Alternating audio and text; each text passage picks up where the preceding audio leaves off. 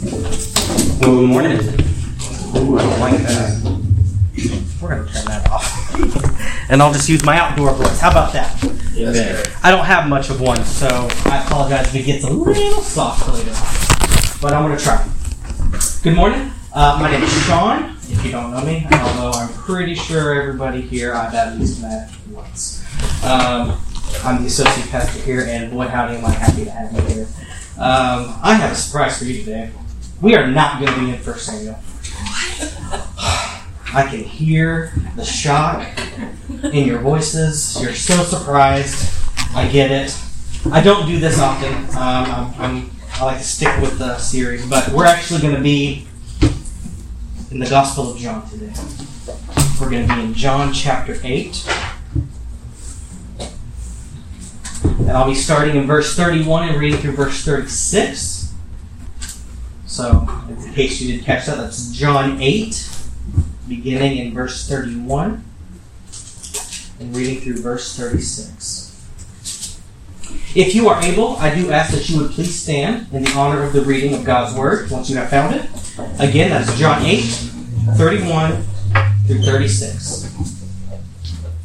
And the Word of God says Then Jesus said to those Jews who believed him, If you abide in my word, you are my disciples indeed, and you shall know the truth, and the truth shall make you free.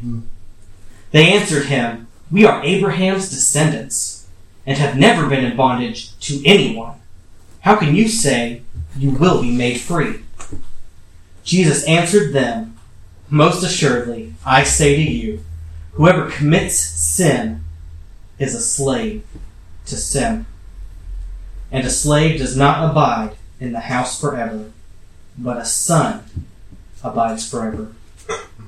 Therefore, if the Son makes you free, you shall be free indeed. Let's pray. Heavenly Father, Lord, we come before your throne, Lord, on this, Lord, on this Lord's Day. God, on this day where, uh, during this time of the year, where we who live in this country tend to take time to pause and celebrate the freedom that we have here, Lord, but may we never forget the true freedom that we have in Christ, as we have just read in your word today. So, Lord, we pray that you would draw our attention to true freedom in your Son, Jesus Christ.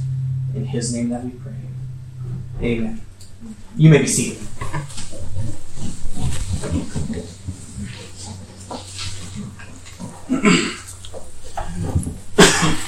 Okay, so, in case you didn't catch the theme of today's passage. I'm so sorry. One second. That's what I get for drinking too fast. I'm so sorry. In case you didn't catch the theme of today's passage, we're talking about freedom. And as mentioned, it's that time of year where freedom is pretty much on everybody's minds, especially, uh, particularly in this country. And the freedom that we tend to celebrate is political freedom or legal freedom, um, some kind of freedom that has to do with being able to do what we want without fear of oppression, tyranny, and taxation without representation.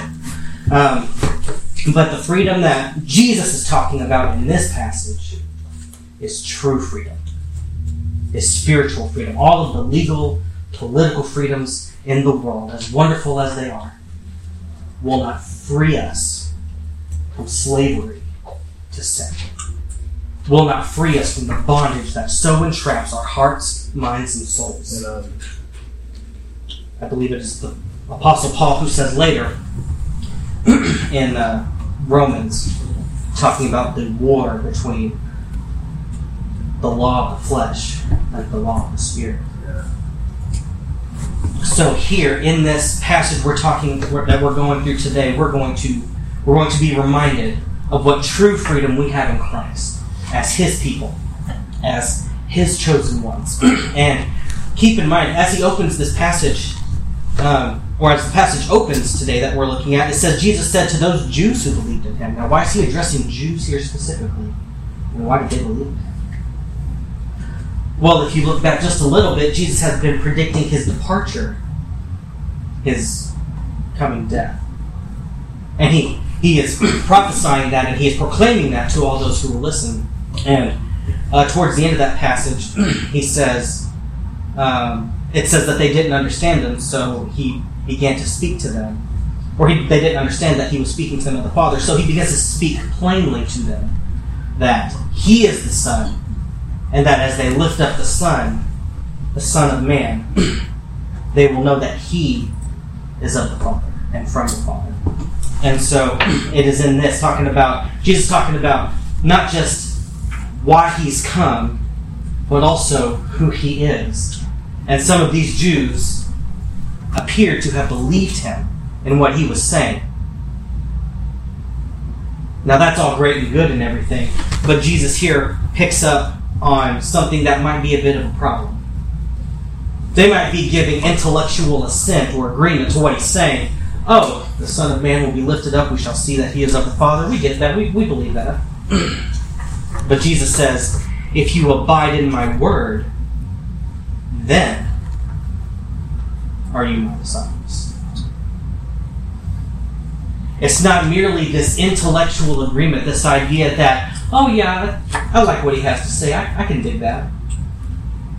No, it's the idea that not only do you agree with your mind, but you must be committed with your heart. That's what Jesus is saying here. Your, your commitment, your, your true identity as, a, as one of my disciples will be borne out in whether or not my word abides in you. And how do I know, or how, how do we know, if his word abides in us? If we obey. That's the proof. That is the fruit. The old saying goes, the proof is in the pudding. Well, the pudding is the obedience that follows from that intellectual assent and that heart commitment. Jesus goes on to say, "And you shall know the truth, and the truth shall make you free." Now, people tend to tend to take this verse and kind of rip it out, and they'll just kind of apply it to anything, won't they? Kind of just, and they'll just apply it to anything where you know they're having trouble with having trouble in school, or there's there's a fight going on, and you shall know the truth, and the truth shall make you free. It's like, okay, I get what you're trying to go for there, but the problem is that the truth that's being talked about is the truth of the gospel. The truth of the gospel is what shall set you free. The truth of the word of Christ is what shall make us free. It is not the truth. It's not just any old truth. It's not just it's not just the facts, man. But it is in fact the gospel itself that makes people free. Amen. Now, that is not by any means a justification for lying. Because if His Word abides in us, if the truth of the gospel abides in us, then the truth is what will proceed from our lips, regardless of the circumstances. But it is the truth of the gospel itself that breeds that obedience. So if we abide in Him, and for his word abides in us, we are his disciples indeed, and we shall know the truth, and the truth shall make us free. Then, these Jews to whom Jesus is addressing, they answered him, We are Abraham's descendants and have never been in bondage to anyone. How can you say you will be made free? There appears to be a couple of, um, let's call them inconsistencies here. So these people who are listening to what Jesus has to say, they're saying, we're children of Abraham. The children of Abraham have never been in bondage. So what are you talking about? Well, a cursory glance through the Old Testament, I mean, you don't even have to look real hard, and you're going to see some Jews who are in bondage to some other powers. That's a fact. Now, what they might have been talking about here is despite their physical circumstances, the seed of Abraham, the descendants of Abraham, have enjoyed a particular position of privilege, of uh, enlightenment for having the very Word of God in their midst. That's true. But what we also might hear, might have here, is a little bit of revisionist history. This idea that regardless of our circumstances, we've never been in bondage to anybody. And so they say, in light of that, how can you say you will be made free? They're saying, Jesus, that doesn't track. That doesn't follow. We're descendants of Abraham. We enjoy the light the knowledge the glory of God given to us in the Torah, in the Tanakh. We enjoy these things. These are, these are God's direct revelation of Himself to us as His people. How can you say we will be made free?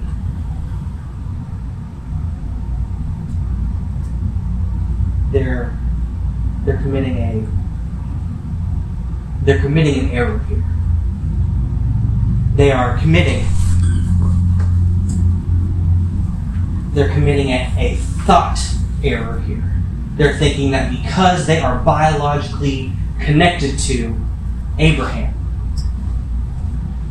that therefore they're already free. That by virtue of their genealogical heritage that they are guaranteed this freedom and not only guaranteed it but they enjoy it. They enjoy it presently currently. That's what they're saying.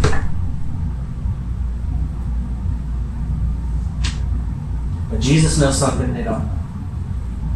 Jesus knows a lot of things they don't but in particular, he knows something here that they don't know. And that is that they are in bondage.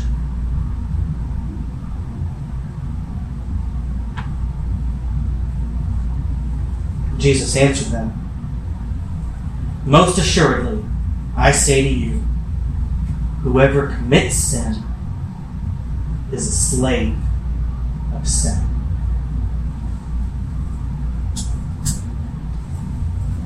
the world tends to view our ability to do whatever we want, whenever we want, however we want, regardless of consequences, regardless of how it affects people, as freedom. Jesus is saying, You're not free. You are enslaved. And such were each and every one of us. We were so bound by our own twisted desires, our own sin sickness, that we had convinced ourselves that we were free. we saw the things that we wanted, and as long as we were able to go get them, we saw ourselves as free. The problem with that is what we wanted. What we wanted had nothing to do with God. What we wanted, in fact, had the opposite to do with God. What we want, what the sinner wants, what the human being left to himself, wants is not God. It's anything but God.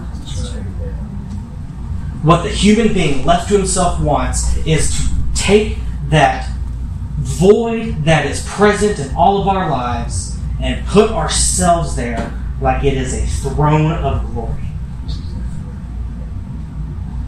That's what the human being wants. That's what the person who is genealogically connected to Adam and even to Abraham wants.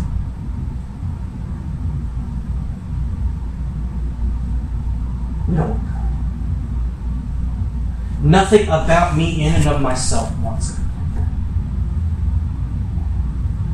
And I don't know if you're aware of this, but nothing about you in and of yourself wants God. Left to our own devices, we would happily go along, not just hop, skipping, and jumping, but sprinting down the path to hell. Because it's what we want.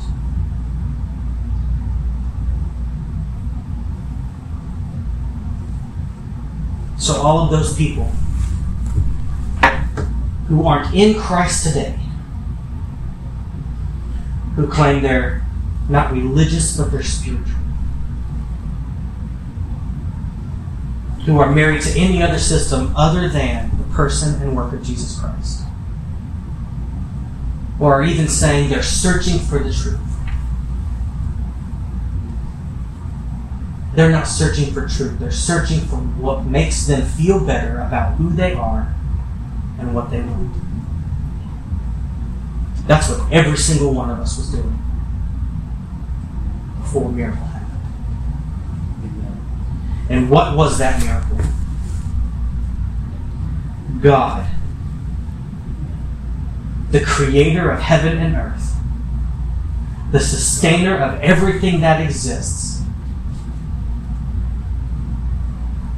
with his righteous right arm, reached through time and space to remove that stony heart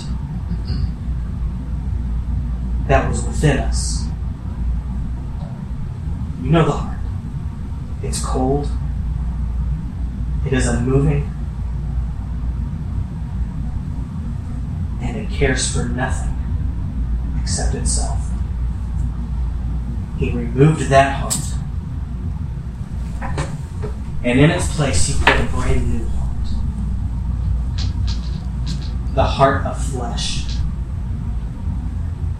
the heart that is warm, that beats, that longs for Christ, and seeks to obey Him. That is when true freedom began. I don't know if you're aware, but there's this show that was pretty popular called Parks and Rec. And there's an episode in there there's a character. He's a crazy guy. He's he's not a crazy guy. He's very small government. You know, very you know, um, private sector, all that stuff. Small small government possible. Something he says in the episode is um, history began on July 4th, 1776. Everything before that was a mistake. And the American in us really says, Amen. Absolutely. I like that. But the truth is, from the time history did begin, it has been a slow, revealing process of God's redemptive plan for his people. And that culminated in the arrival of Jesus Christ, who is speaking now to these Jews, to these people, the Word of God, the very vehicle, catalyst by which creation was made, standing in their presence, speaking to them truth and life. And instead of falling on their faces in worship and taking everything he had to say as if it was the precious air of life. Instead, found fault with anything he had to say, looking for reasons to not believe.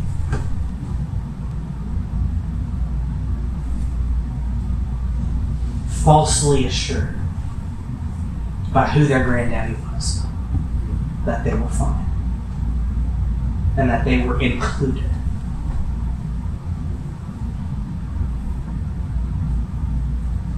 And with a simple statement, Jesus informs them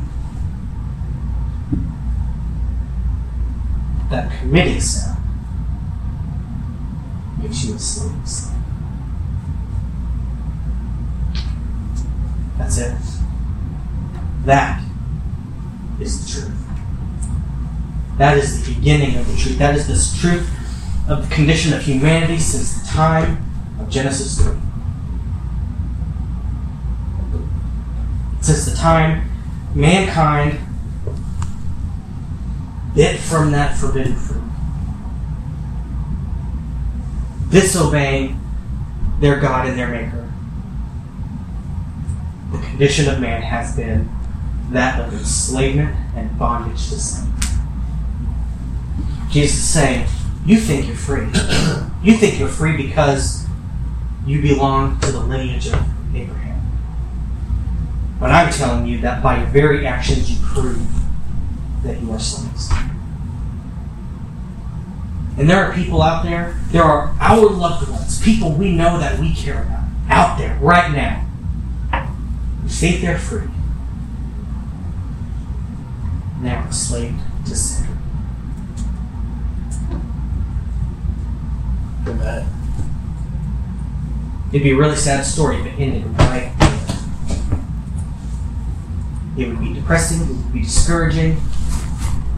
I probably wouldn't want to get out of bed. But Jesus continues. Verse 35 And a slave does not abide in the house forever. Your translation may say something to the effect of um, A slave does not have a permanent place in the home. We're saying the same thing. A slave does not abide in the house forever, but a son, a son abides forever. So Jesus is saying that you think by your lineage you're sons, but in reality, by by your very actions, you're proving that you're not sons, that you're slaves. And a slave has no permanent place in the household. Now, don't know if you're aware of this, slavery was a really big deal in the Roman Empire. Slavery was huge. It's estimated that probably as much as 20% of the population in Rome were slaves.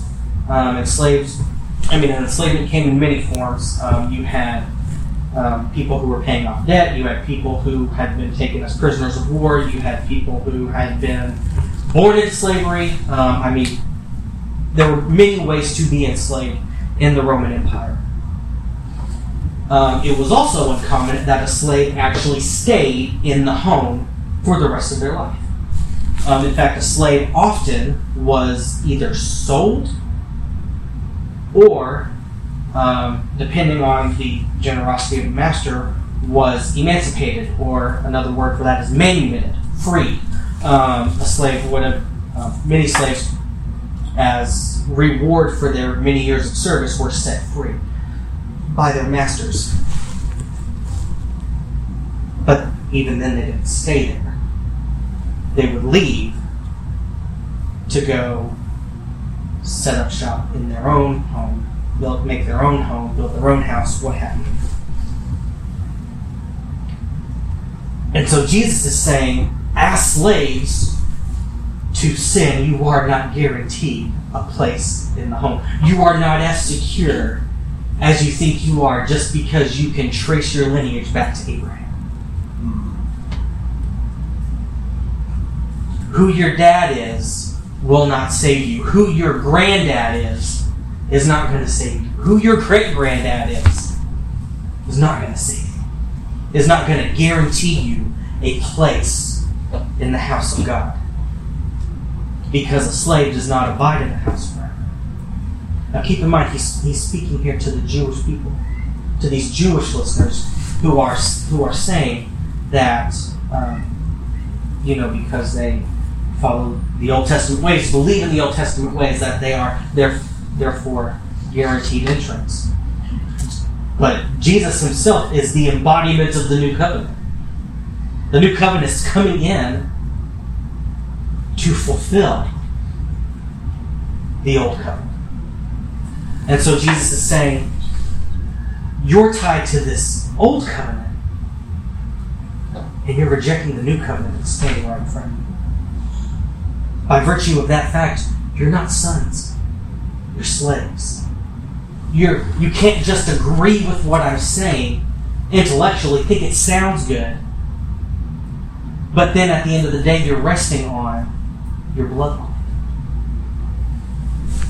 Because a slave does not abide in the house forever. only a son does.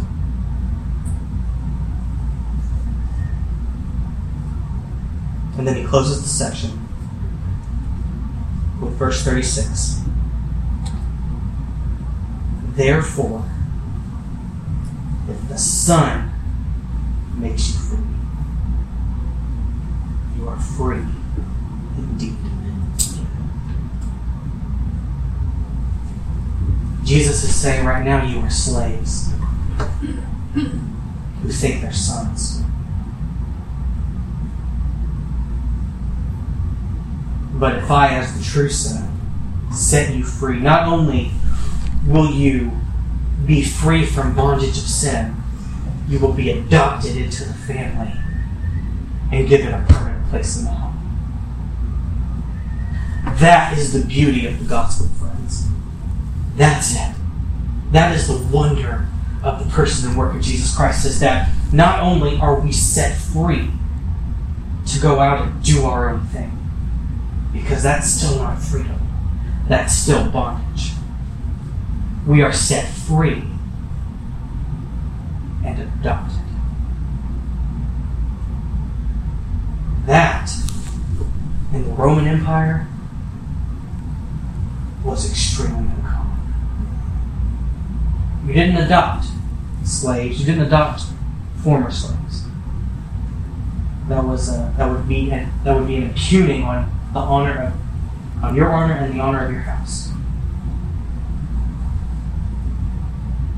But God is saying, Jesus here is saying, you are set free, not to do your own thing, but you are set free to be sons of the living God, joint heirs with Christ, to obey the very law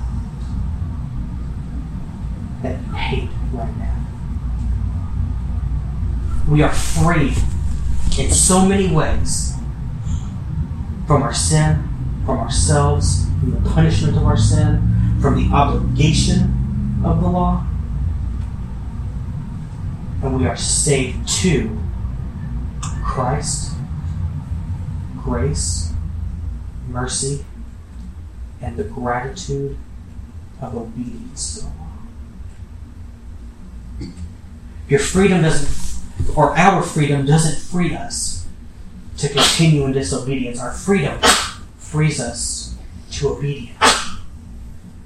That's the point Jesus is making here is that your obedience no longer has to be an obligation. Your obedience is now an act of gratitude and worship.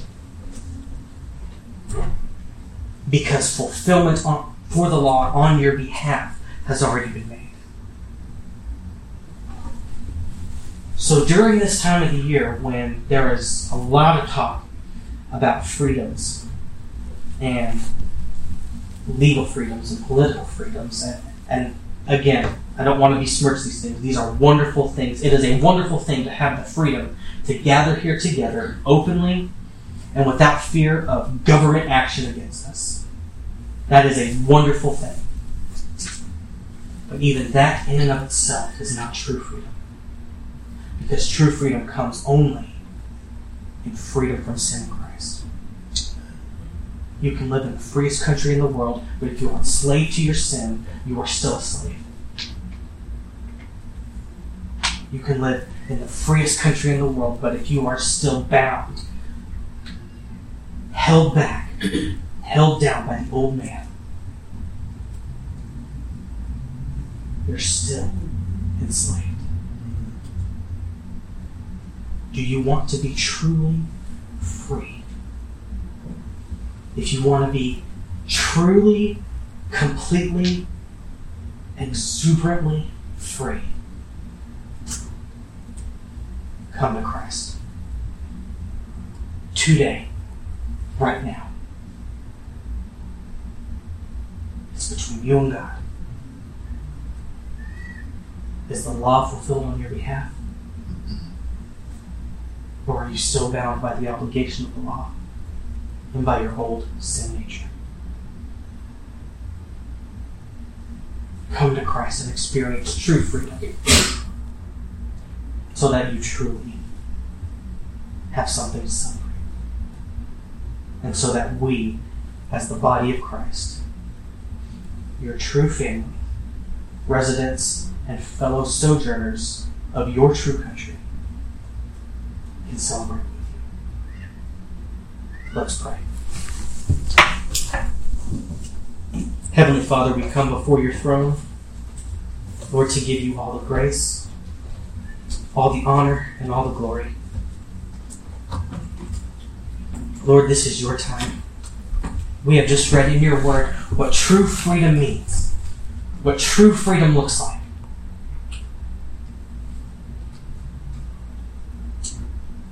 So, God, we want to pause and thank you. Thank you for setting your people free. Thank you for bringing true, genuine liberty to the house of Christ. Thank you for sending your Son to deliver that freedom to your people.